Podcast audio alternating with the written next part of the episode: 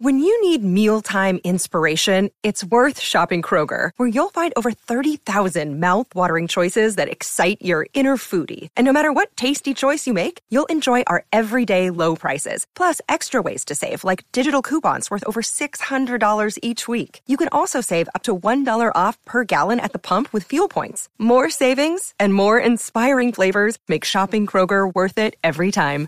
Kroger, fresh for everyone. Fuel restrictions apply with Dale motherfucking Comstock, American Badass, Volume Four, and Dale Dale always seems to tell me the best stories when I'm not allowed to record. So maybe we'll, post. Well, I don't know. I didn't record it. The NSA will have some good episodes, but uh, not yeah, you, no the average. Right? Yeah, no, really, no shit. They have the good episodes. You want the unedited episodes? Go buy your NSA membership. They'll, they'll give you everything.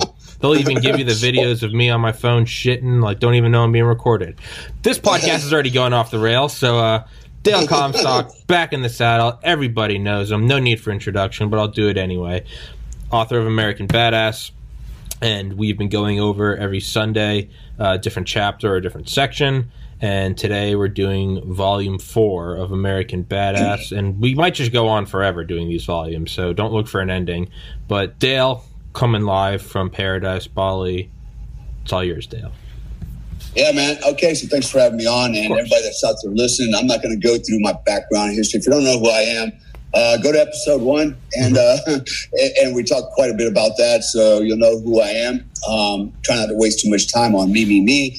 More so on uh, the stories, right? So we decided to write, not write, but we decided that uh, it'd be cool if I could tell my stories about my book um, in my own words. And so that's actually what we're doing. So today we're, I think, on episode four. Um, and uh, we have quite a ways to go just through the American Badass book. And then uh, down the road, as, as Tom just alluded to, this could go on for quite some time because I'm actually writing another book, um, which picks up where I left off in 2011. My military career and my Hollywood stints and stuff like that and everything I've done since that time to the present time, which is quite a bit and uh, quite unique. And uh, I think uh, you'll enjoy, definitely enjoy those stories. Um, yeah. So what I want to do today is I want to pick up where I kind of left off last week. I talked about my time in the 82nd Airborne Division. Um, that was actually where I started out in my military career. Um, I ended up initially in the 2nd 325th Airborne Infantry, and then um, my platoon was selected to become the 82nd Airborne Division Alert Platoon, which was um, basically it was we started the, the alert program from Vietnam. It was you know they stopped it and then they wanted to resurrect it back in 1982 time frame. Yeah, 82, and so that's where I ended up 82nd Alert. So, um, so with all that said, I'm going to kind of pick up. Um, with talk a little bit about my experience in the 82nd Alert Division, right? So last time we talked, I mentioned that uh, I was coming up on my my four year uh, ETS date, right? In, a, uh, in a, my enlistment, right? And uh, I had a choice either reenlist or get out. And, and be honest with you, I wasn't really happy with uh, being in the military anymore. Um, being an infantryman, digging holes just to fill them up, and sitting under a tree for three days straight, cleaning your M16, just uh, just wasn't very challenging. So, you know, I was at a crossroad. I, I did want to go to special forces, and uh, but I didn't know if I wanted just to do the time and the hard work to get it. And I felt like I missed the civilian world. I was married. I had a daughter at the time, very small. And uh, as I mentioned last time, my mom's the one that pretty much put the kibosh on the whole idea of getting out. When I called her, I said, "Hey, mom, I'm thinking about getting out. You know, my ETS t- day's coming up, and would you mind if my wife and my daughter come and live with you for a few months till I get on my feet? You know." And uh, I still remember, man, she was like, no, not no, but hell no. You're not coming home. and I'm like, shit, man. So I thought, man, dog, my mom loved me. But so that was, she made a decision for me. And I realized that I'm on my own. And uh, then all these other things started happening, right? So I got the letter to go to Delta Force selection. Um, I went through all that and I made it through the assessment selection program and ended up in OTC, which I'll talk about here in a minute. But first, I want to talk about the 82nd Airborne Division. So, um, not sure if I really mentioned it last time. It's all kind of running together, but uh, my experience as a LRRP, uh, you know, in, in, in the 82nd was pretty cool. And uh, we worked in four to five man teams. You know, we are as a long range reconnaissance, uh, uh, you know, patrolman. You know, our job was to go during the Cold War to go behind enemy lines up to 120 kilometers, right? Anyway, we inserted anyway by any means, right? Whether it's by foot, boat, helicopters, parachute. But our job was to get behind enemy lines, hunker down, and then report back to friendly lines and tell them what what what's going on with the enemy activity, especially um, in the in their on the backside of their what they call a FEBA, right? The forward edge of the battle area. Uh, so, you know, LRRPs have quite a history, especially in Vietnam, and uh, I think Tommy, you're going to have, uh, um, you know, basically my mil- military um, mentor um, on your show here not too long from now, who was a in the uh, in Vietnam, and he's got some amazing stories. And when I met the guy initially, r- roughly around 1982, out the Special Forces Air Corps at Camp McCall, I realized that Gary O'Neill. Um, this is this guy is going to be my uh, military mentor, man. He's a, he's an amazing dude, man. He's uh, he's cool. And so, anyways, um, so my time in 82nd, you know, it was uh, it was interesting, and I remember a couple things happened to me, right? So I'm going to try to compress all this into one one hour. So I got a lot to tell. So listen closely. Um, so a lot of weird things were happening back then. Um, one of the weird things that happened, and I'm going to bring this up because it's important to note this. I think, um, you know, when we talk about, you know, so we got the new, you know, this new guy in that calls himself the president of the United States. Um, you know, he's not my president, and I don't mind saying that. It sounds kind of, you know, cliche, but uh, you know, he and I don't share the same values, not even close. But anyways, um, you know, now he's, you know, said basically transgenders can come back in the military, and you know, you can trade around, do transgender things, and you know, and to hell with everybody else. So, and and the and the reason that's unsettling for me is because I had a very bad experience with uh, something like it's very close to that, and I'll explain that here in a second. what when I'm t- as I'm thinking about this, what happened was about three two and a half years ago.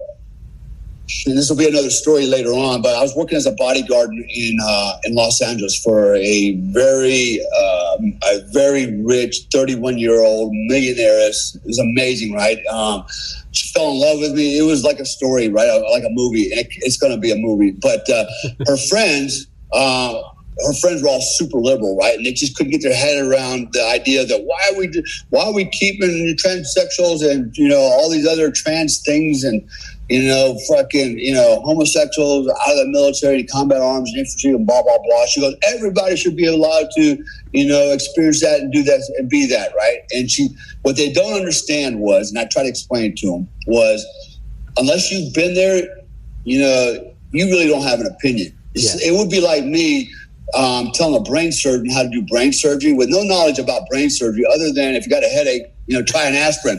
Um, so I have no, I have no credibility whatsoever to weigh in on that topic, right? I might shut the fuck up and sit down. Yeah. And uh, and basically that's what they're telling me, you know. And I was like, you know, you guys have never been in the military, right? Let alone, for example, the infantry.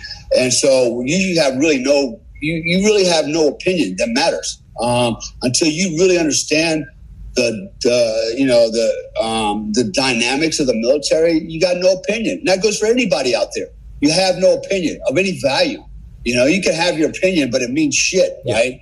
And uh, and so um, so I'm getting this earful from these. I mean, and these were not. These were billionaires and millionaires, right? Blah blah blah blah blah. You know, rich chicks, you know, and yeah. freaking androgynous dudes, you know, telling me, you know, all this bullshit, you know, about, you know, how the military should be. And they themselves never spent a day, probably never got in a street fight, you know, on a playground or anything. So, um, so I remember I had, you know, I thought about it and I, and I told them a story, right? So basically, and, and so I'm going to save that part of the story for later on when we go into the other book. It's pretty funny, the whole story with with these liberals, man. Blew their mind. I literally had them getting up and leaving because they're like, oh my God, I, oh my God, I can't stay here and listen anymore to this. this is blasphemy. Who is this man? Who is this straight white was, man? It was funnier than shit, man. But um, so what happened was this. Uh, here's one story, right? I just want to kind of expand just for a second. So we had this guy. So we, you know, we're a platoon of infantry guys. You know, we're pretty tight knit. You know, we feel kind of elite and special because we're the LRRPs of the 82nd Airborne Division. You know, we're the eyes and ears of 15,000 paratroopers, and uh, you know, we were proud of that. And the reason we were the LRRPs because our platoon was selected out of all the infantry companies in uh, in the 82nd to be the Lurps because of our record. Um, we had won many what they call ARTEPs, which is a um, um, basically field evaluations, right? And you scored on and blah blah blah performance, and we we were like the champions, and so we became the Lurps. So we were pretty good, and uh, which was kind of weird because when you looked at back going back in that time, right, 1981, 82, 83 in the 82nd Airborne Division, they call us the jumping junkies for a reason, right? And so, and so, and it's because everybody was stoned, man. You know, my whole platoon was always stoned except for three guys, actually four guys. Me, my two best friends that joined the army with me, um, Joe and, and they're still my best friends to this day. They're like my brothers. And then the platoon sergeant, uh, Sergeant First Class Wilson, who was basically he looked like uh, Tom Berenger from Platoon, man. Looked just like him. And he was a Vietnam vet from Americal, you know, and he just had that freaking everything about him said Tom Berenger, yeah. man.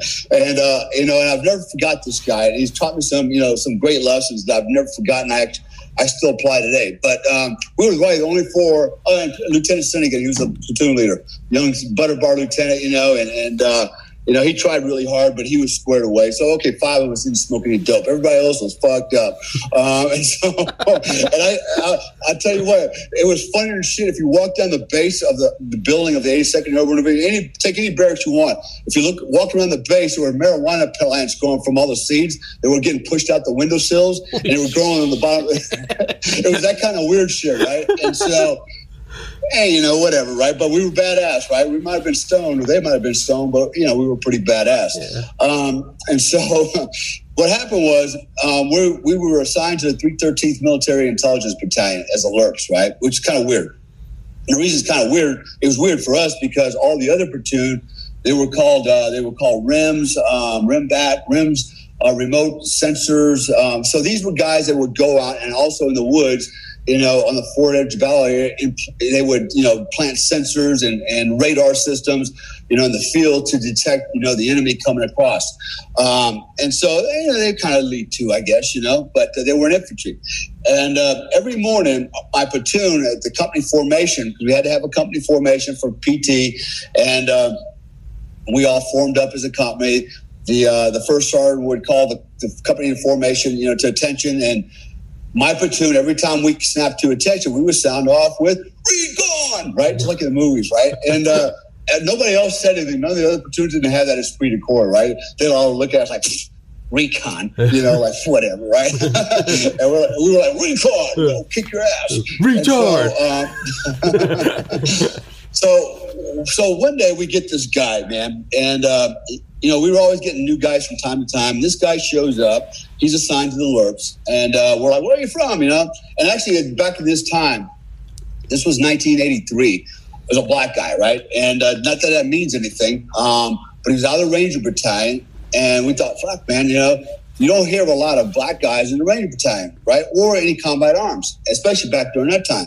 So he shows up, and right away we're all thinking, man, this guy got has to be hard freaking core, you know, the uh, freaking Ranger, and you know, and and uh, you know. So, anyways, um, so we we we accepted him right away, man. Like this is really cool. And we actually looked up to him. A lot of us did. Like, wow, we really admire this guy, you know. And uh, and so I remember every day we would be running down the street in formation, and uh, a lot of times we saw him running on his own, and he would have he would have on his running shoes, um, no socks, um, he would have on the short little black, you know, the little, the, we call them ranger panties, right? The little, we had these little black running shorts um, that did look like little panties, right? And uh, and uh, booty shorts, right? In fact, my wife wears them all the time, and her ass cheeks are hanging out. It's pretty hot. Um, but but uh, and he would run, and he had no shirt on, and he wore a yellow scarf around his neck, a yellow scarf around his fucking neck, and he had a bald head, right? And we were like, okay, that's a little weird, but he's a ranger, so it's cool. It must be cool. That's what they do, right? we just kind of accepted that, right? Didn't think much of it. And uh, and so um, one day, some you know, a few months later, I can't remember how long it was. I had a I had a room with four guys in it, right, in my room, and you know, we were allowed to kind of like adjust our rooms a little bit, you know, and, and uh, we had our four beds. We set our wall lockers up, so the room was kind of compartment. It's a big room, you know, and and uh, you know, we had a TV in there, and you know, the four of us that went there were like, "Cool, man, we're like brothers." You know, we enjoyed our time in our room, and uh, so every every weekend when the platoon would come out of the field, it was SOP to have a party in the barracks, right? Get drunk, you know, some guys would get high, but get drunk and, and sneak the hookers upstairs, you know, and just and just have a freaking blast, right? That's just what we did. It was like being in prison, right? Yeah. Because it was too, We didn't have the money to get in a cab and go downtown and chase pants, right? So we just did it all right there in the barracks, and uh, it was more convenient. And so um, I remember this one particular time. I was in the uh, primary, uh, what they call at the time was called PNOC, which is the primary non-commissioned officers course. And it was for the junior NCOs, right? I just made E5 sergeant and I had to go through this course, which is on Fort Bragg. And on this particular weekend, on Friday, we were released and said, look, you go home for the weekend, but you have to be back Sunday. And uh, like, cool, cool, cool, right? So I go home, go home, get home, and uh, and the platoon party's happening Saturday night. You know, everybody get fucked up except me. I didn't drink, right? Um, actually, me and my two best friends, right, that joined the army with me from Sacramento, Joe and Kenny, we weren't party types. We weren't drinkers, nothing. We just kind of like, okay, it was kind of cool. We, you know, we were more into fitness and just weren't that freaking rambunctious. But uh, so I remember um, they were partying their ass off, right? And when they got, they partied, man, they partied hard they partied where like they would just beat the shit out of each other. They were best friends and beat the shit out of each other. You know, just there was blood, there was you know bodies laying around the shower. You know, freaking, it was crazy, right? But the next day everybody was in love again, right? Yeah. Fucking go back out in the field and kick some ass. Um, you know, and that's what made us what who we were. But there's one particular night. Um, I remember I had to get up at 0500 and be back at PNOC. And uh, one of the things we didn't do, most fucking just didn't do it, right? Is we when we made our beds, right, we tightened our sheet, our bedspreads in military style. We didn't want to f- screw up our beds, right? Because we don't want to lay in them and have to make the bed every morning, right? Because there was an inspection, you know, we want to make sure our shit was right. So we all tended to sleep on top of our bed and our blankets, and we would just wrap up in a in a uh, a nylon poncho liner, right? Camouflage nylon poncho liner, which was great.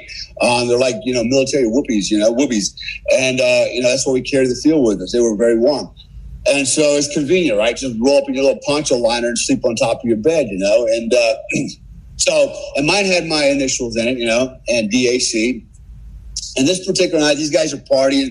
And I'm like, man, you know, I got to go to school tomorrow. I don't have time for this. So I, you know, we go to bed and, and we didn't lock rooms, the doors either on none of the rooms, right? That was just, you didn't have to, right? It's like we trusted everybody. You know, all the doors were always unlocked. And uh, it was kind of SOP anyways, the NCO, you know, the platoon sergeant said keep doors unlocked because they want to come in your room at any time and inspect, you know.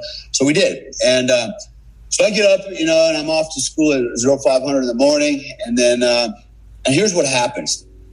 So these guys get like totally wasted. And I remember there was this one guy, a little short dude, man. Um, uh, I can't remember his name. I think it was Zuschlag or something like that. Anyways, he goes to bed. He's he's drunk off his ass. He's you know he goes into a coma on his on his mattress. He's sound asleep, and he wakes up, and this is going to sound really bad, but this guy, this ranger, has got his underwear down his ankles, and he's giving him a blowjob while he's sleeping. And he wakes up and just loses his shit, right? And so it turns out this ranger guy was actually a homosexual, and uh, and he went in there and and pulled this guy's to- doors down while he was asleep and took advantage of him while he was drunk when he sucked his cock. And uh, well, that just turned into a fucking shitstorm, right? So. Um, I mean, literally, they, they brought the MPs in. They got this guy out right away. Um, and literally discharged him out of the military in 72 hours. Well, that's, I mean, we never well, that's, saw, ra- that's rape, right? That's that is rape. Pretty much, right? And so, well, back this was remember this is 1982, 83 time frame, right? So they didn't have all the policies now, you know, don't tell, don't ask, all this crap, you know, sure. and uh, you know, it was forbidden to be, you know, homosexual, etc. in the military.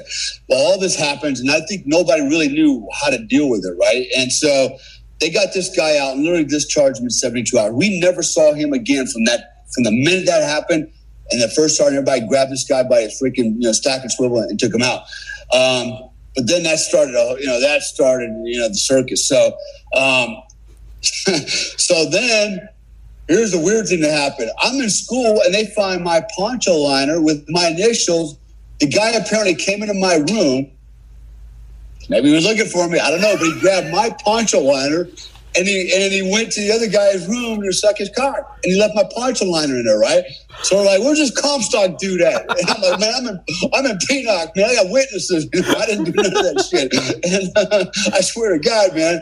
And uh, so, you know, we're trying to put it all together. Well, maybe he came looking for you, Comstock. And I'm like, hey, hey I'm a sexy bitch. Hey, like, damn, hey, don't like, hate on me. Don't hate on me, man. You know, he's, you know. Uh, it was, yeah, it was crazy, right? So, um, so you know, but then it, it, only got worse after that, right? So now what happened was that you know everybody knew what happened in the battalion, and and I remember, and so we're like, oh my god, you know, and and uh, everybody's just trying to get their head around what just what just happened here, you know, and total disbelief. Well, I remember then we had our first formation, a company formation, and uh, a company attacks on, right, and then you know you know, recon, right?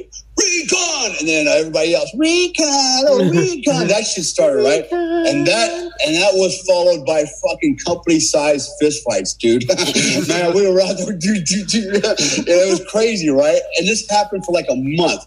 It was like relentless, nonstop. I mean, they just hazed us every day because of one guy, man. We caught so much shit for that, you know, as a platoon that you know we're like you know oh yeah all right. And we we started going to blows man. And it got so bad that finally the battalion commander he took us across the street to a movie theater. Um you know there's several movie theaters on uh i think it was ardennes drive there on, on fort bragg but basically got the whole battalion over. He got up there and he's like, "Look," he goes, "Here's the deal." He goes, um, "Right now, you guys are combat effective. I couldn't take you, you monkeys to combat if I wanted to. I mean, you're out there beating each other up. You're calling each other, you know, recon and faggots and whatever else." He goes, um, "You guys are duking it out." He goes, "So," he goes, "I'm gonna start writing Article 15s. Um, people are gonna go to jail." If there's another fight, there's any more harassment, any more hazing, you know, it's this is this is the end of the line, right? So it took him to do that to shut this whole thing down, and uh, and so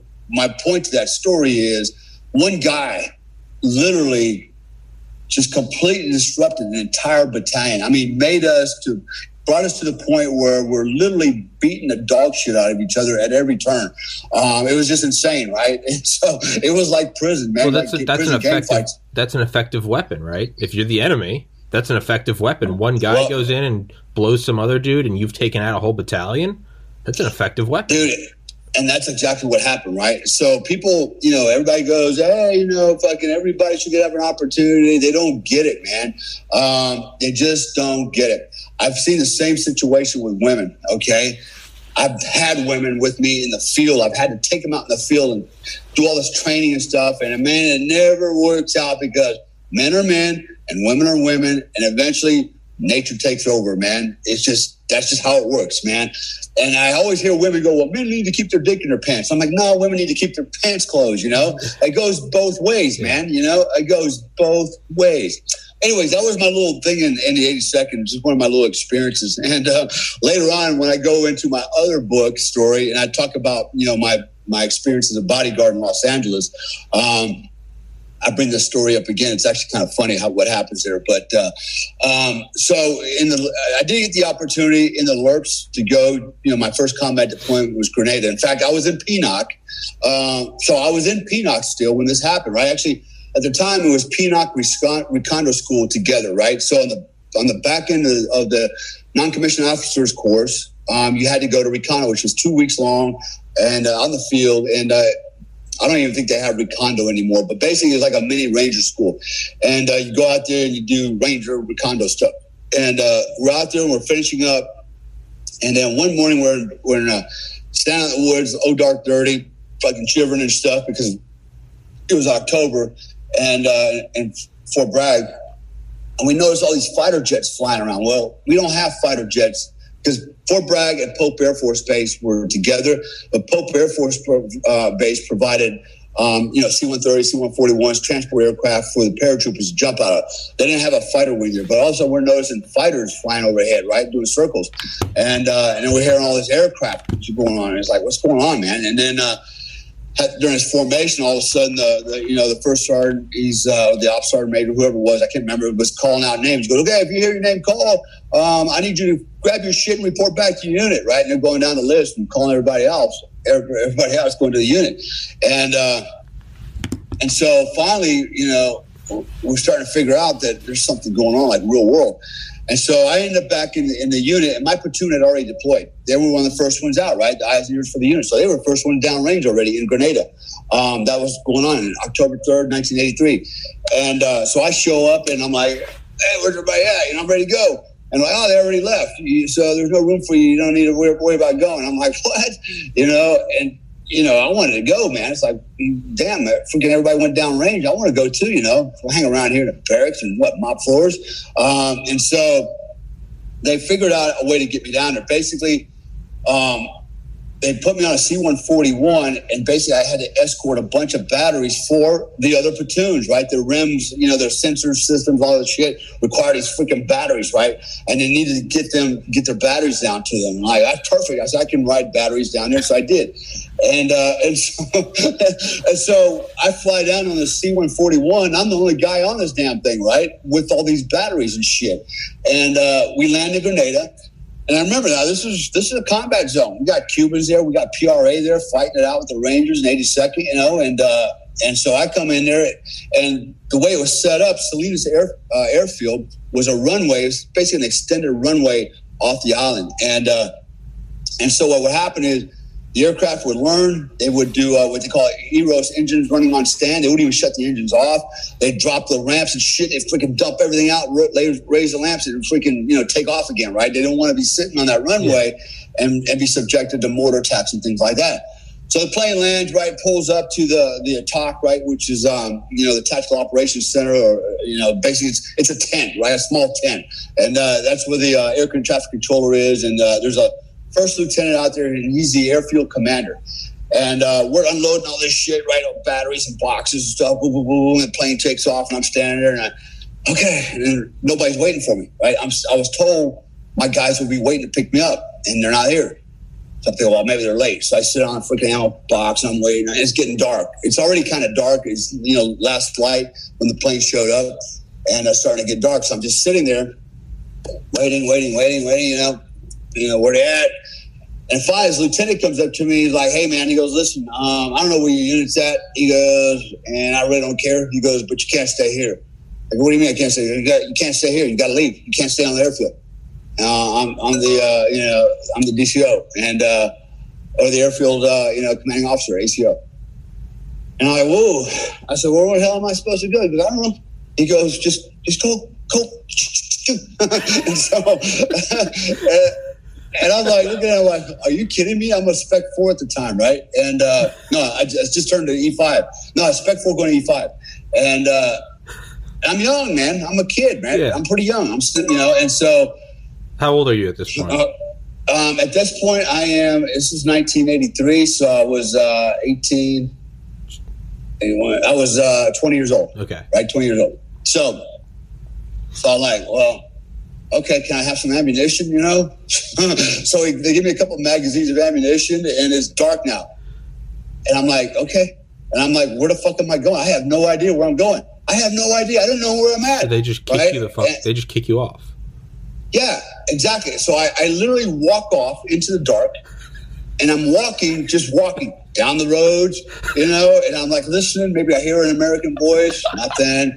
Maybe I hear a Cuban voice, you know. I don't know. Right? And so I'm walking and I'm walking, I'm walking, I'm walking for hours, man.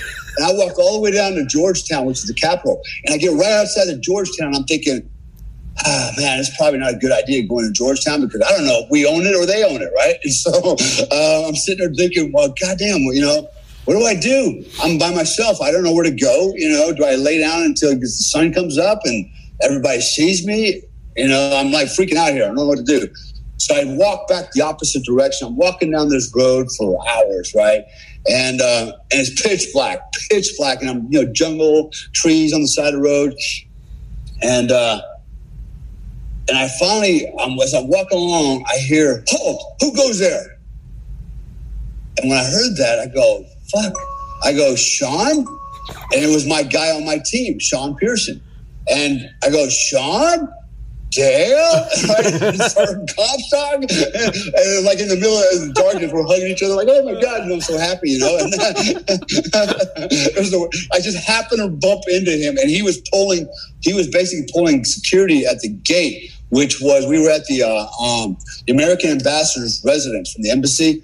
Um, he had a villa that was you know right off on the edge of this like cliff facing the ocean really nice. And uh, but he wasn't there, right? We had, we were occupying it. We were sleeping all over the place, and uh, and he just happened to be at the gate pulling security at that time, guard you know duty. And uh, so I was so freaking happy, right? And I linked up with my platoon and team, and team sergeant, platoon sergeant, and uh, got oriented. I was like, oh, thank God, you know, I'm freaking in Grenada, you know, and so um, I'm safe. But we did a couple missions. I did a few missions there. Probably the best one was on. Uh, I went to. Um, we had a mission. So what we did people. I got a lot of heartburn right now, but uh, our job was to go to like uh, the different islands that were around Grenada and set up observation points, surveillance points. Right. Uh, basically, we would infiltrate, move a little bit by foot, and then sit down and then you know cover up and just watch and listen and then report. You know any movement of Cubans or PRA, which PRA is uh, uh, People's uh, no PRG PRA, which was People's Republic Army of Grenada, something like that, Prague and uh, and so we that was our job report right? And so we went out one night my team had a job of going out to an island called green, green island. It wasn't very big it was about 300 meters by 100 meters right? And it had a big peak in the middle of it and um, like a pinnacle. And it was all jungle at the base so we infiltrate um, we take off and go into the jungle area we sit down and uh, you know our job is to sit on the island and watch well probably about a week earlier, we had another team out there, and actually some PRA had taken a small boat and had come out to the island to recover a cache. And our guys, two of our guys, ran out there. You know, ran, ran out there. It was dark. Went out there to to intercept it to see who was coming on board. And what happened was, by the time our guys got out there, the the the element that had landed, the bad guys had already set left and right security, and our guys ran right into their left security and at point blank range got freaking shot up, right? So um, they had a contact, firefight ensued. Um, basically, um, the next day they found a couple bodies floating in the ocean that belonged to the PRA guys that had been shot from our guys, right? But we, we took two casualties off of that. Um, and so and we went back out there again to do the same thing, right? Knowing that they might come back out trying to recover weapons caches and things like that. So I think we spent maybe, a, I don't know, four or five days out there, literally sitting on your ass and if you don't know what it's like sitting on palm fronds uh, for 24 7, um, especially when you're sweating and oh, you have a sunburn on your ass because you've been out skinny dipping on the beach at the embassy during your off time with the guys, uh, that sucks, man. And so you're, and you can't move around, you can't stand up and walk around. You're trying to be, you know, you're trying to be, you know, clandestine. And uh, I remember sitting there every night, man. Freaking, you, then you can hear the crabs coming, right? Freaking crabs everywhere, man. You can hear them you know, crawling along the, the palm fronds and creaking and making noise in the leaves and shit. Um, so all night long, it's like sitting on pins and needles, like literally, you know, your ass is stinging, you hear little crabs and shit, you know, and then uh, you're waiting for the bad guys to show up again so you can have a fight.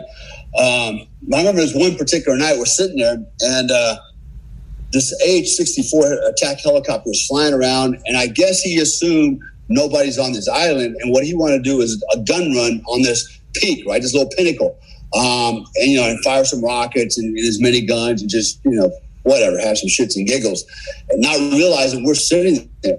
And so we're kind of watching him, you know, and he goes out and he goes out, you know, orbits out a little bit and he gets some altitude. He turns around, and then all of a sudden we hear him coming down. We can hear the blades just whop, whop, whop, whop, whop, whop, whop. So we know he's coming in fast and hard.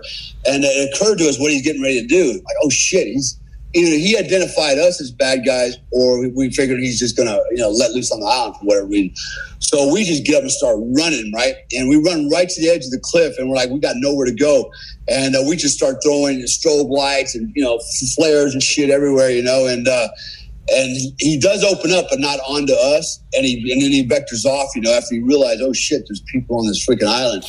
Um, so you know that was that was a that was one of those you know no shit moments for us there for a minute, but um, it was an interesting experience. You know, it was my first deployment ever. You know, you want to call it combat deployment, and uh, you know we did a lot of other uh, other missions out there.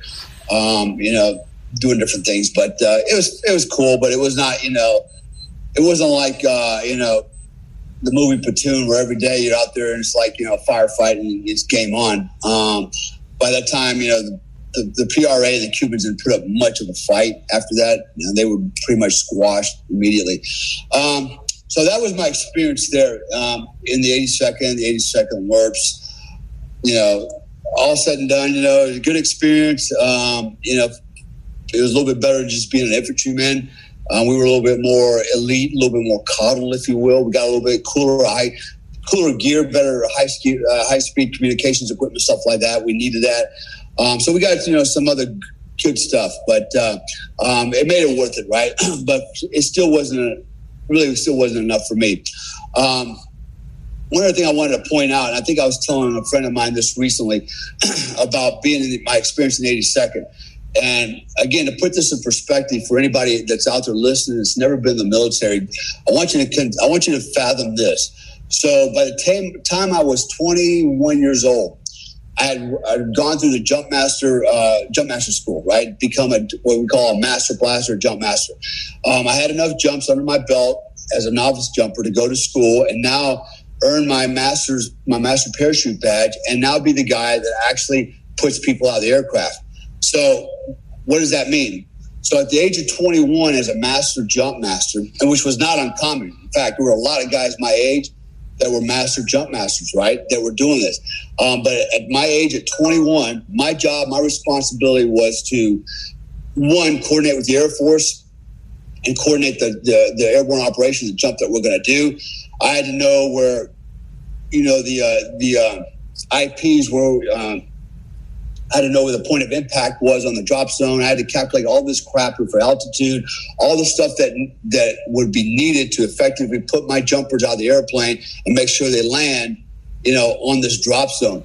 And uh, so my that was my job is to coordinate with them to set that part up, and then my job was to train, uh, not train, but to basically um, pre-train, I guess, or ref- give refresher training to the entire, usually it was a battalion, right? I would, I would do a battalion sized jump. So think about that for a minute. Three to four companies, you know, three to 400 paratroopers, you know, ranging from the old man, the full bird colonel, all the way down to first sergeant, sergeant majors, and everybody else in the, in the battalion. And my job was to put them in through a pre jump training where I would take them out and we would actually go through. I would have to uh, refresh them on you know jumping procedures. You know, uh, you know basically what do you do if you have a malfunction? You know, you do this, you do that, you do that. You know, it's, it's very sequential. And it's it's all, it's completely scripted, right? So you have to memorize this stuff, um, and you and you and you and you can't miss a beat, man. So it's very you know very scripted, and and then you actually put them through their jumps, right?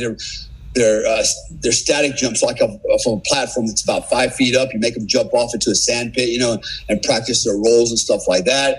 then once all that's done, then your job is to get everybody down to Pope Air Force Base, um, and then get them in the in the um, in either the hangars or the or the parachute shed, and then get them shooted up. Right, they all have to put their chutes on, and then they would follow these long lines, and then me and my assistant jump masters our job was inspect every jumper, his all of his equipment, everything. If he was jumping the rucksack, firearms, or as a M16, everything had to be inspected, and everything was sequential, right? Everything, man. I mean, it's freaking. You got to be on it, man. And uh, and jump master is very hard to get through because they look, they want to make sure that you pay attention to detail, and it's time, so they put a lot of stress on you, right?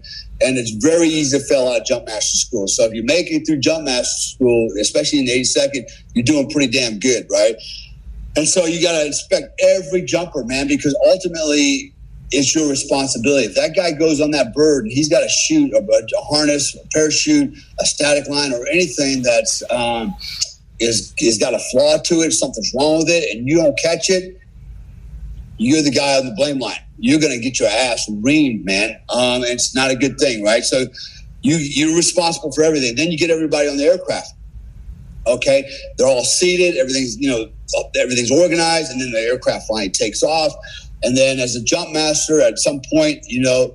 um, you start giving you know, 20 minute warnings. You hear the say, you got 20 minutes. You tell the jumpers 20 minutes, 10 minutes right? And it's a countdown, six minutes. So, you know, all your jumpers stand up, hook up, check static line, check equipment, right? So you go through all these sequences, right? You're, and you, you're the guy running this shit inside of an airplane, right? You're wobbling around, standing up with, you know, and getting air sick. And, uh, and then the jump master or the, the load master, Air Force load master looks at you and says, jump master, you, or he says, basically, he's an army, you have the door, right? Which means I'm now completely in charge. The door opens up um, I put the ramp out, and my job is to go out and start spotting for the drop zone, looking for the IPs, um, the, the PIP, everything, right? And uh, and then I, you know, basically the countdown begins. Okay, you know, we're like three minutes out. Now we're one minute out. We're 30 seconds out. Jumper stand in the door and go, right? And put everybody out of the aircraft, not just my aircraft, but, uh, you know, there might be five or 10 aircraft flying at the same time in this formation, and they're all dumping paratroopers, right? Um, and so, and then when they're all out, I'm the last guy that jumps out. I clear the airplane. I look at the, you know, the load master, say, Air Force, you know, you got it. The door's yours now. And I'm out the bay. And my job is done at that point. Once I leave that airplane, it's all over. But imagine that. I'm doing that at the age of 21. Jesus that's Christ. what that's what guys in 82nd do. 21 year olds, 20 year olds doing the 82nd as jump masters, and it's very common. Um, can you imagine your average 20, 21 year old in college doing some shit like that? Hell no.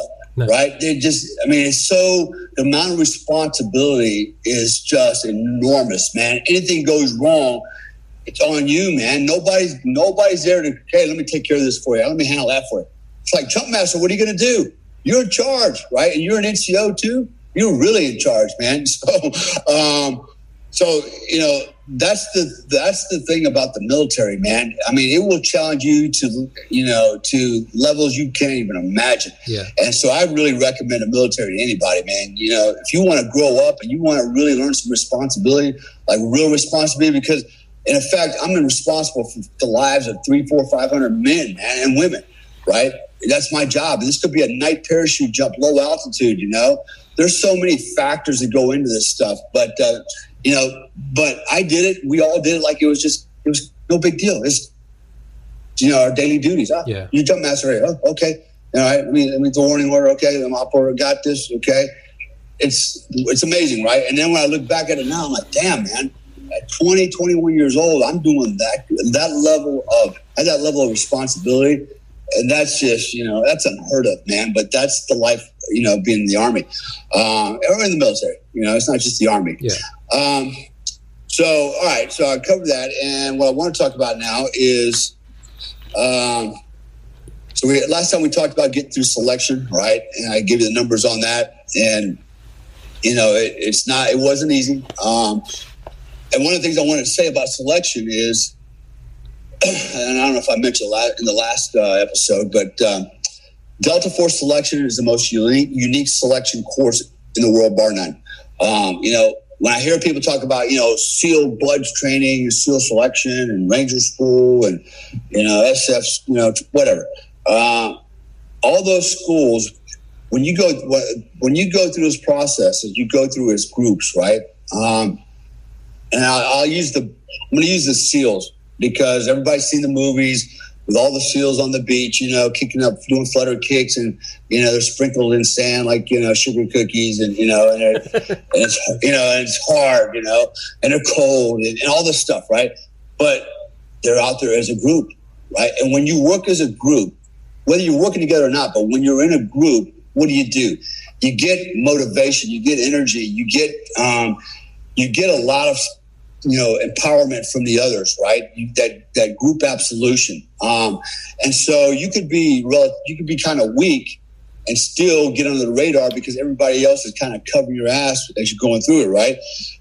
Um, and so the difference between for example them and some of these other schools is in delta force selection it's an individual effort. You go through it on your own.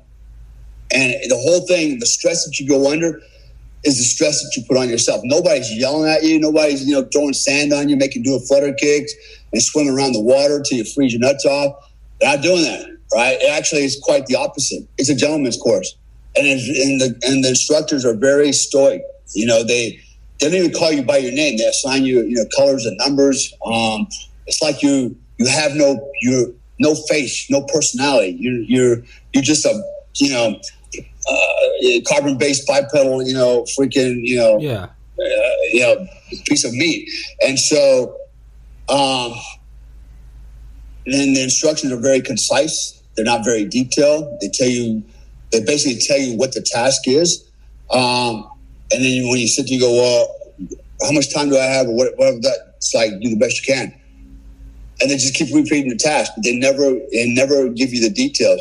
They want you to figure it out and they want you to do the best you can. What does that mean? That means we're not going to tell you what the standard is.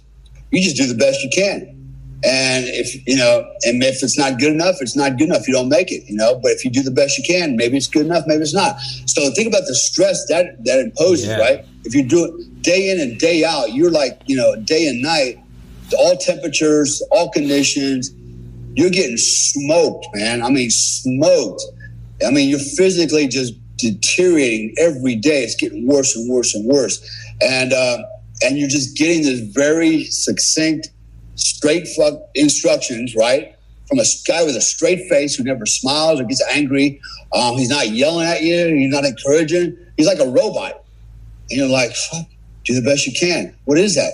You know, Yeah. and so you do the best. You think you do you do the best you can. And what happens if you really do the best you can, you beat your own ass, right? You're beating yourself down because you don't know what's the minimum time, what's Yeah. the minimum standard. How how much further do I got to go? Am I going fast enough? Am I am I going far enough? You know, you don't know. The only way you'll know is go the best, do the Do, do the, as far as yeah, do the best yeah, you can. and you either, you either arrive or you don't, right? And that fucks people's heads up. Um, and so, um, and I'd be lying if I said it didn't screw my head up. Um, I can remember on the last day, second last day, standing in- a field of mud up to my knees, and it's foggy, it's raining.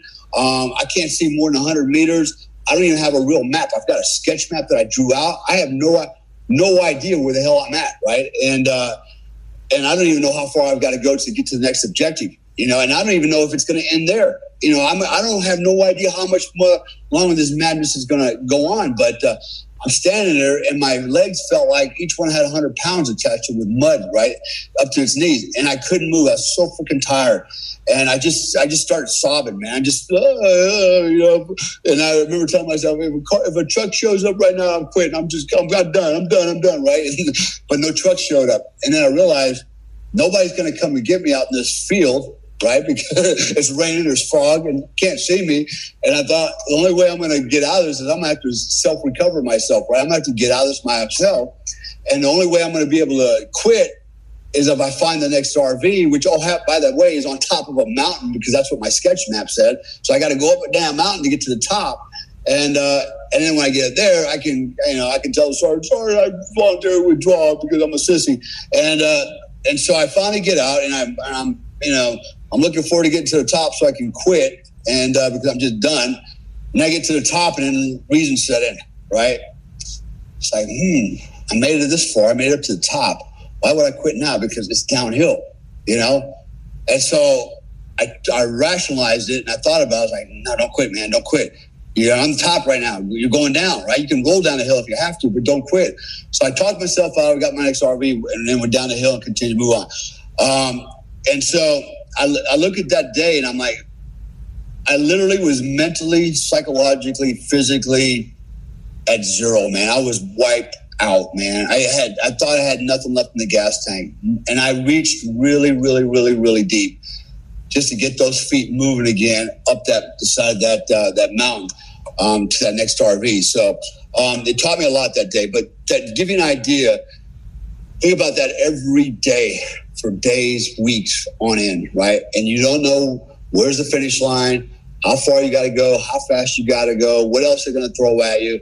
Nobody's talking to you, nobody's smiling at you, nobody's yelling at you. You know, at least if they're yelling at you, that means they still think you have potential, but they're not even yelling at you, man. So it's like, shit, man. You know, it's like I'm, I'm like in some kind of weird freaking science fiction movie, Yeah. right?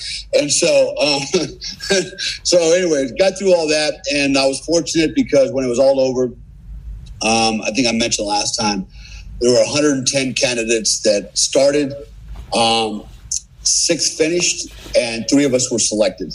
So think about that. And that happens twice a year, right? And sometimes one guy, maybe two guys get selected, maybe, right? It's the numbers are really, really small from the entire military. Uh, actually, at the time, it was the entire army. Now it's the entire military.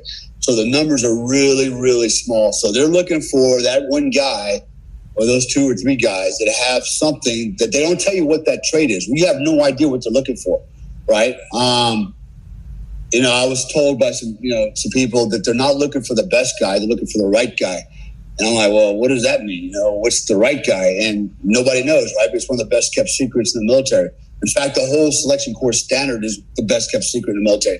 Uh, not compromised. Nobody knows what's the standard of performance, um, nor do they know what they're looking for in an operator.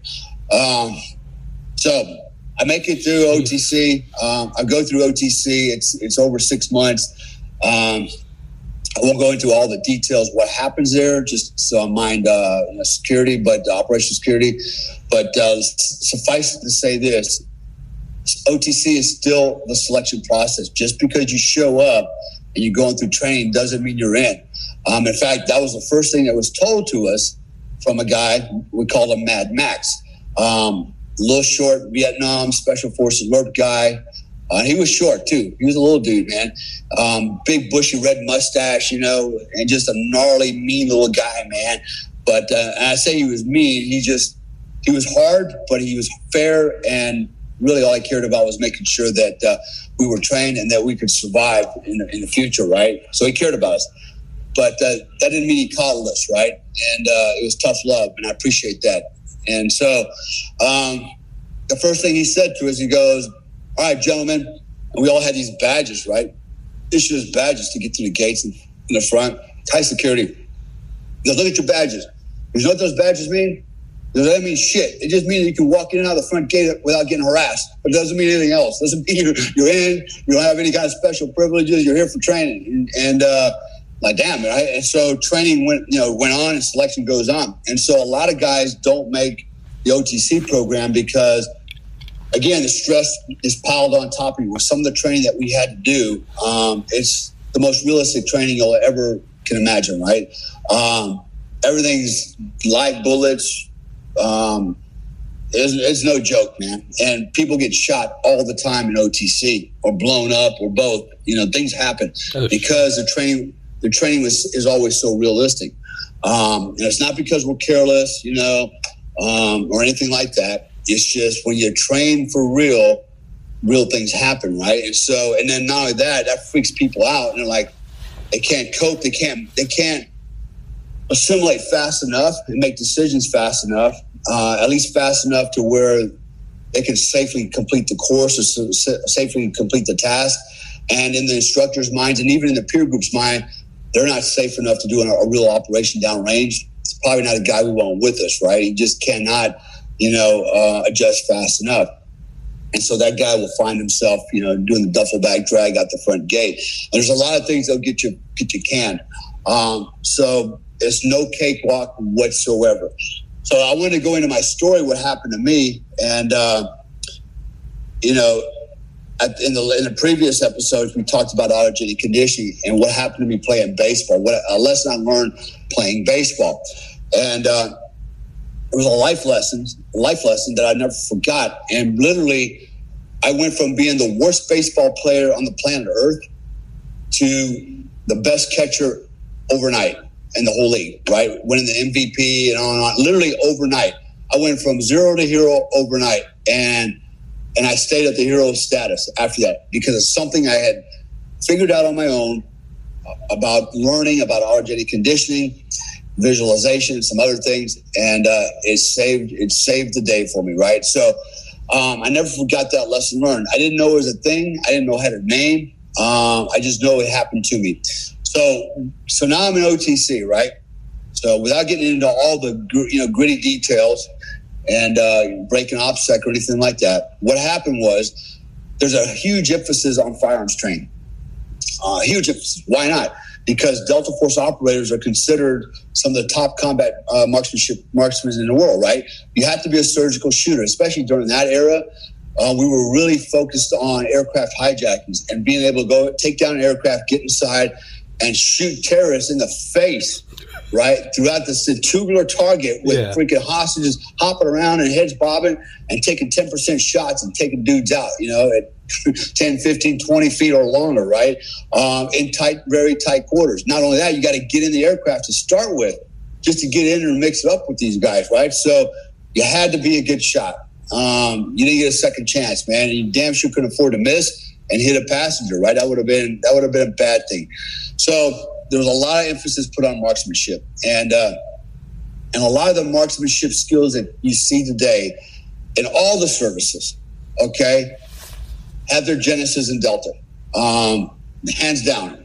But oh, what about the SEALs? No, actually, the SEALs, um, especially the the Black SEALs, started out under us. Um, we gave them the nudge to move forward and help them along. And I won't go into any more than that. But uh, um, so the initially what we did was we spent the first month just shooting 45s and literally 45s. The, the theory was if you can learn how to shoot a 45, just iron sights, trigger press, you know, front side picture, front side alignment, you know, all those things, um, then you should be able to pick up any weapon and, uh, and shoot it proficiently, right? That was that was the logic, and it makes good sense, right? Because uh, it's teaching you fundamentals. And what better gun to learn on like a 45? It's got a lot of recoil.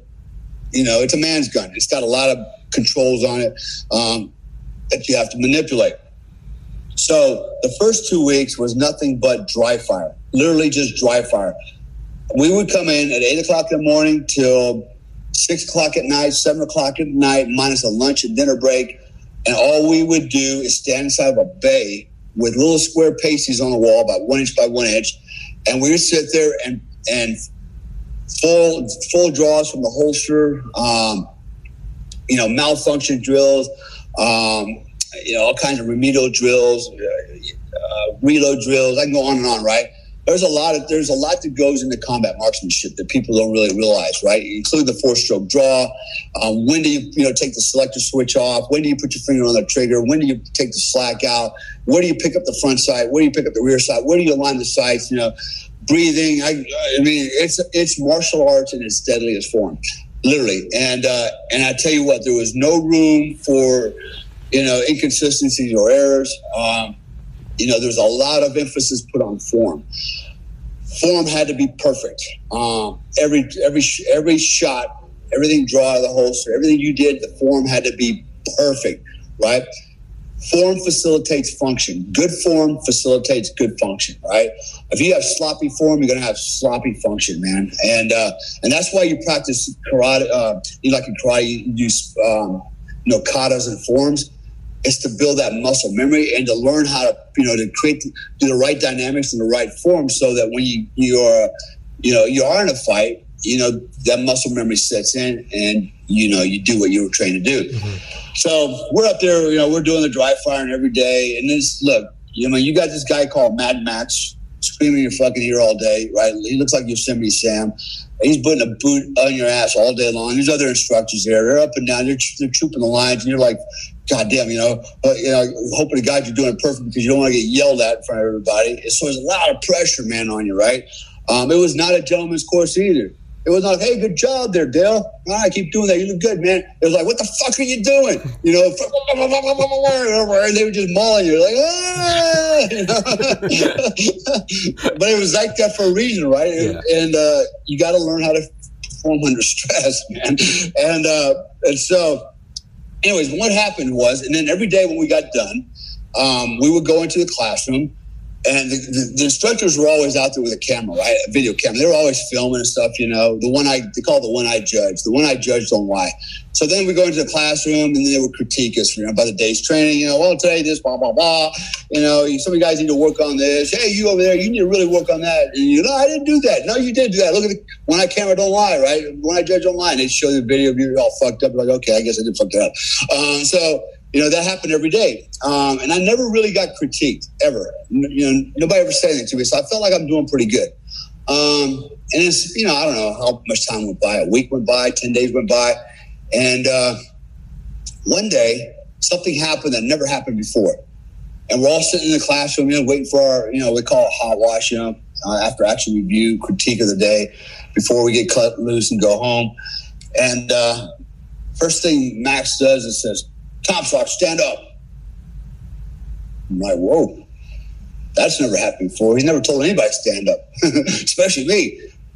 And I like, okay, and I stand up, you know, and I'm not sure why I'm standing up, what's going to happen but he told me to stand up. And so then he just he just takes off and just starts chewing my ass. Basically, he says things like, you know, you're the most worst, the worst student in the classroom. You're all fucked up. If you don't get your shit in one bag, you'll be doing a duffel bag drag out the front gate in a couple days. What do you think this is? Like some kind of daycare joke? Blah, blah, blah, blah, blah. And I'm like, and then he's just dressing me down in front of everybody. And everybody's looking at me like, ooh, shit, you know? And I'm like, ooh, shit, you know? my, my shoulders going down, my head's going down. I go, damn, is this really happening? It was bad, right? I mean, he's really laying into me hard for everybody. And uh, to the point where I was almost getting mad. I was like, why is he talking to me like this in front of everybody? Is that is, that's not cool, man. Um, if I'm fucked up, tell me I'm fucked up out there, you know, when we're training, but don't wait till the end of the day to freaking chew my ass out in front of everybody. So there was something wrong with this picture, man. And I didn't understand it, but it scared me. And uh, it scared me bad. And I thought, oh my God, I'm right on the precipice of getting booted out of this, out of OTC. All the hard work, all the, everything I put into this thing for the last year to get here is about to vanish because for some reason I'm not keeping up with the class, even though I thought I, I was doing well. so that shook me up. I go home, and I remember my wife at the time, one of my ex ex ex ex wives. so she's you know she's cooking dinner, and uh, I walk in, and I'm pretty beleaguered at this point. I said, "Honey, I'm cooking dinner. Are you ready to eat?" And I'm like, "No." I said, "I'm going straight to bed." She's like, "What?" I am going to bed. I got to train. And she looked at me like, what are you talking? I said, don't ask me. And she knew, she knew, leave him alone. Don't say shit, just let him go. And she did. And I went to bed. I literally went to bed because I remembered what I did when I was playing baseball, mm-hmm. right? What happened to me there. That whole thing, I thought about it. I said, if I could do that then, maybe I can do that again now. Yeah. Right? Um, so I went to bed and I did exactly what I did before, right? I put the music in my ears.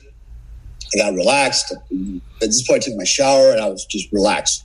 And I laid in my bed there for hours. And for hours and hours and hours, with my eyes closed, I visualized, you know, drawing that weapon. I could feel that gun in my hand. I could feel all of it in my hand, the stippling, um, the weight of the gun, the light coat of oil on it. I could feel the trigger press. Um, and I had two of them. I had two 45. They were set up just a little bit differently. Right? The sights were just a little bit different.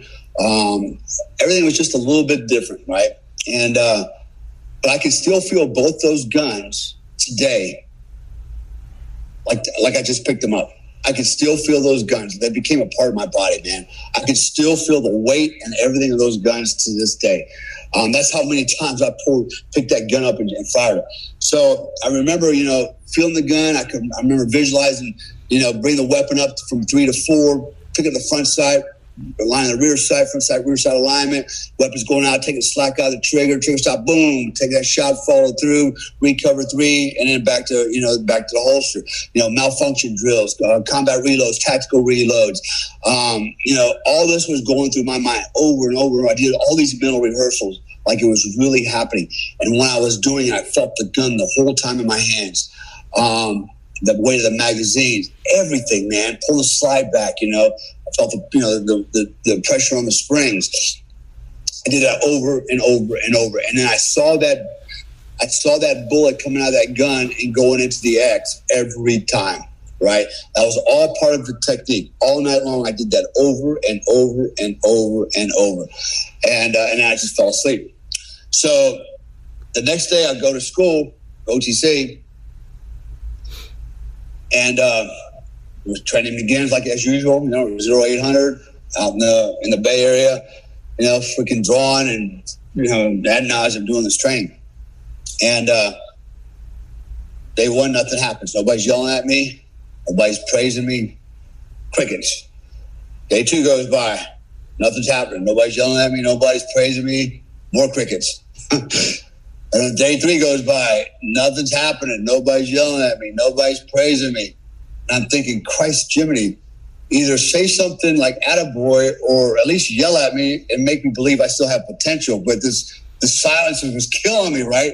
And uh, and I'm like, you know, thinking that this is it, man. You know, I'm freaking I'm probably it's over, man. They've all, they've given up on me. That's why they're not talking to me, right? and so after the end of day three, we go back into the classroom and we're going to do another hot wash. And uh, this is the second time this happens. Comstock, stand up right off the bat. Comstock, stand up. And I'm like, oh my God. You know, I mean, oh, my heart was heavy. You know, I couldn't even get the strength to get my ass out of that fucking chair.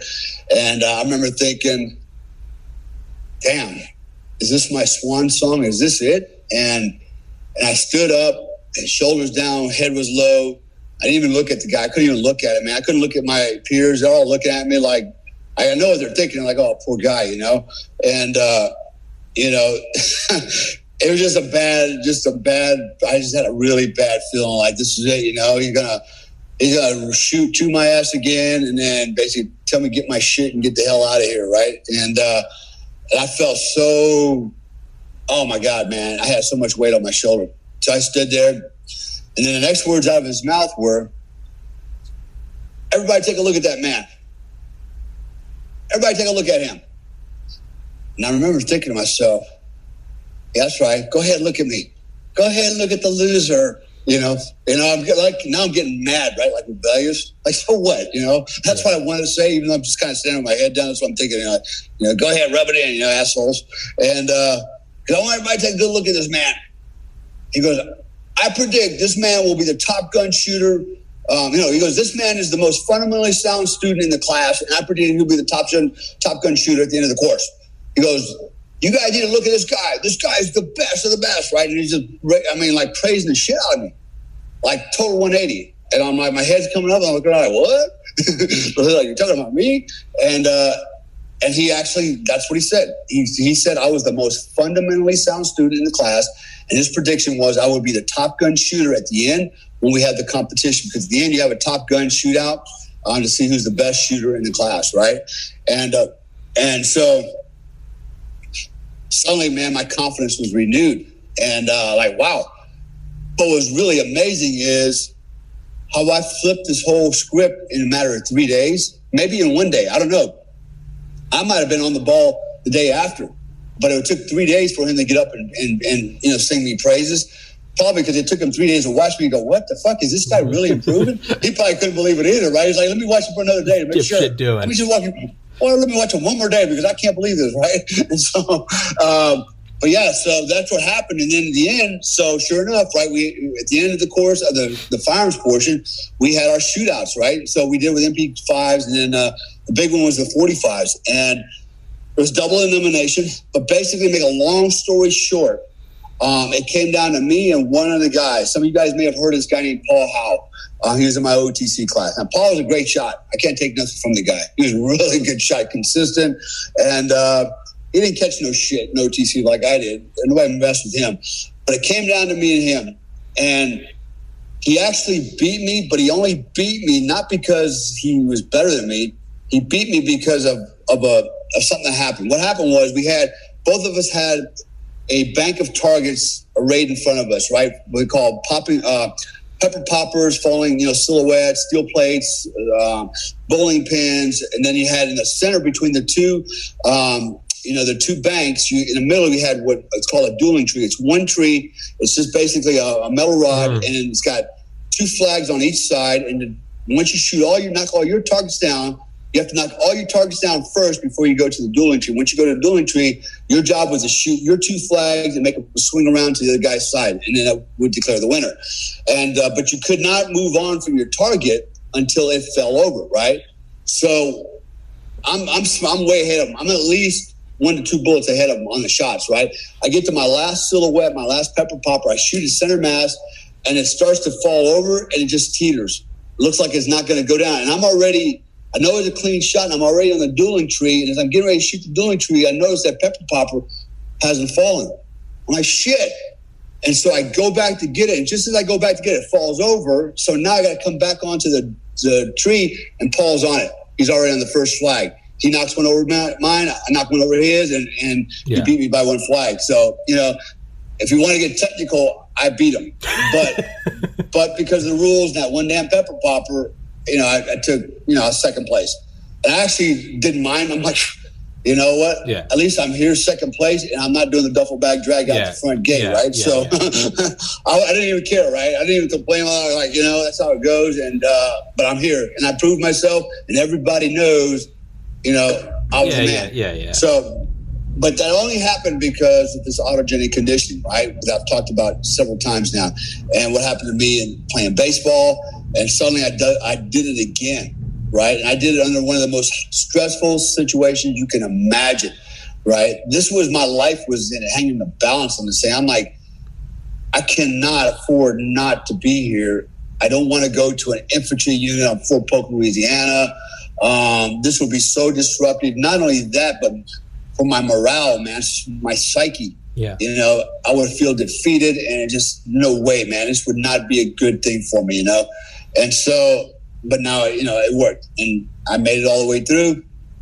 And uh, I remember towards the end of the course, you know, we had another board that we had to sit in front of, right? Another commander's sergeant's major board. And uh, they wanted to make sure that we were the right guy before he sent us over the hall. And, uh, you know, I got the blessing. Okay, you're good enough, Comstock. Even though you're the youngest guy we've ever selected at 23, you're good enough. I go across the hall and I report to my sergeant major, and I'll forget my sergeant major, Jack. Right? He's like, "Congratulations, man. Okay, well, welcome to the squadron." You know, blah blah blah blah blah. He goes, "But I have to remind you." He goes, "Selection's a continuous process, and if you're not giving us 110 percent every day, we can't use you. You're out of here." Right? Like, Damn, man. So, and it's true, man if you're not putting out, you're just, you know, you're useless, man. So it, so it, selection really is a continuous process, man. Um, there's no time, there's no, you know, there's no room for a guy to start sliding backwards, you know, and, and, uh, it's just not, they don't need that. And they don't need you. They need every guy to be running 110% every day, right? And so, and that, and the work, you know, the job, being that in that unit, was probably one of the most motivating jobs ever. I, I look forward to going to work every morning. I can't wait for today. What's what are we gonna do today? It's gonna be cool stuff, you know. And then coming home at night, it's like, man, it was like a great day. It was satisfying, you know. You felt like you got something done, you know, not just for yourself, but for America, for the army. You know, it's like, you know, I put it out there today, man. Again, you know, and again and again and again. A very satisfying uh, experience. And uh, you know, so that was, you know, a little bit about my time in the unit, um, getting there to the unit. And then how did I get there? It was not, uh, wasn't a cakewalk, as you can, is, you know, you can tell from what, the story I was telling you. Um, it was actually harder for a lot of other guys. Even in OTC, it was like a nightmare for them. Mm-hmm. Um, and, um, you know, but, uh, it is what it is. You know, they, they don't always pick the best guy. They pick the right guy, you know, because being best is relative. Um, so um, they know what the right guy is, though, right? And so, um, so that's you know that's my story, man. Um, this time, and uh, you know, in the in the book, it's called Top Gun. That chapter is Top Gun. Talks about a little bit about that, and then um, you know, I talked a little bit about the selection process, and then. Uh, next time I'm going to talk about going through special forces qualification course to be a Green Beret so I went through that school while I was in Delta to also become a Green Beret, a light and heavy weapons expert. So that's got some funny shit in it, some things that happened to me. Um, again, my life, I don't know why, but my life can't ever be easy, right? I can't just do something normal like everybody else. Um, so I'll give you a little, little uh, uh, synopsis of what happened before, right? A little trailer.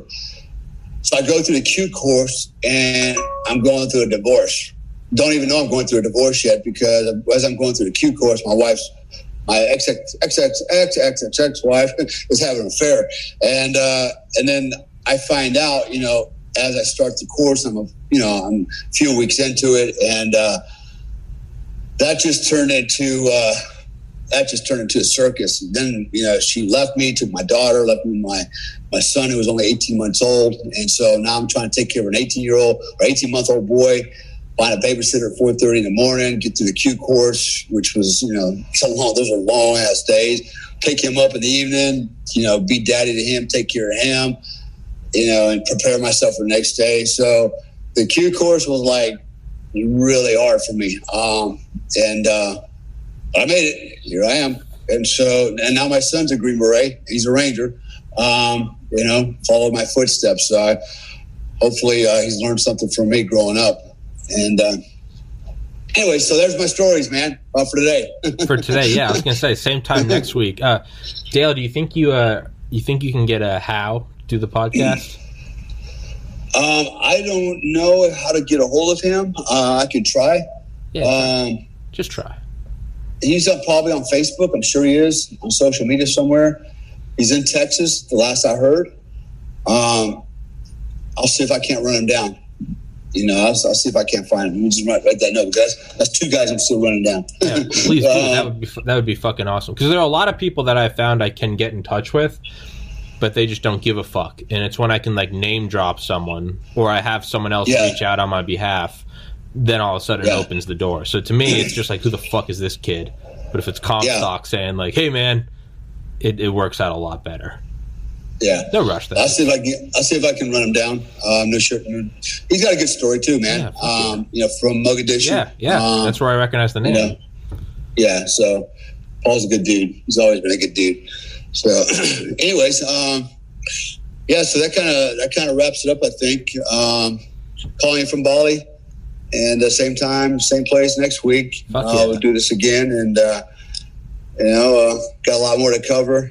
And it only gets. Uh, I think it only gets better as It does. goes along here. Yeah, it does. And for So, everybody uh, listening, all of this is in his book, American Badass, which will be in the description. Sticking to the top comment. It's on Amazon. You can get it on Kindle. It's not on Audible yet, Dale. You need to get on that. You need to have someone narrate it. It's I, I don't know how to do that, man. I, I don't want to narrate it because I, I just I can't read, man. I can kind of like write, but I can't really read. kind of weird, right? I wrote I- the book, but I can't damn read it. I can uh, I can I can put you in touch with a an actual professional Audible narrator. yeah, Yeah, I had I had a guy Yeah, on the podcast. Yeah, he does. I had a his name's uh, Noah Levine. He does. He's Okay. read like 800 books for Audible. Like, Oh, yeah, like well, legitimate professional voice actor.